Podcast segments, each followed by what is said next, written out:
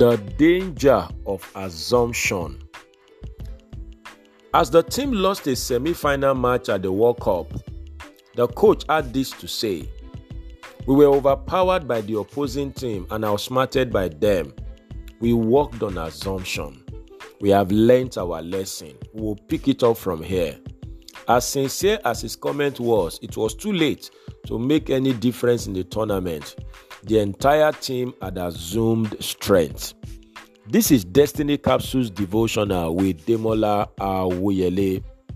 Friend, in your pursuit of purpose and destiny, you must never assume strength.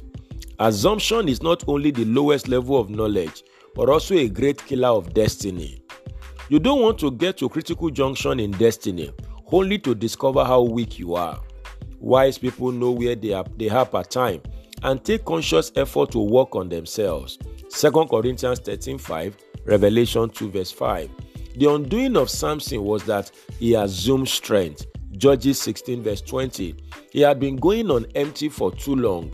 He was used to achieving results at the expense of his work with the Lord.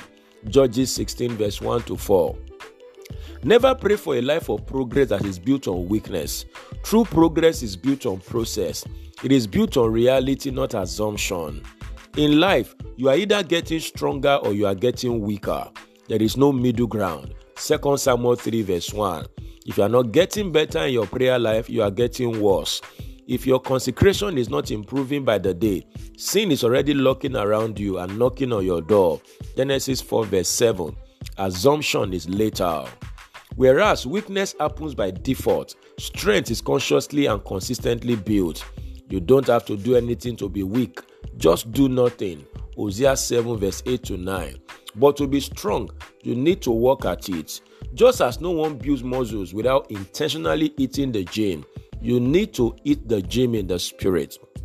When you refuse to do spiritual exercises, you go flabby by default. 1 Timothy 4, verse 7 to 8. One of the most important decisions you can make this season is to get stronger. This is also the season when the devil launches his greatest attacks. He knows that you will get carried away with the situations in the country as possibly as to possibly take a break. Remember that David lost his guard when he chose to take a break at the wrong time. 2 Samuel 11 1 to 5. Christianity is a marathon, not a sprint. Be instructed.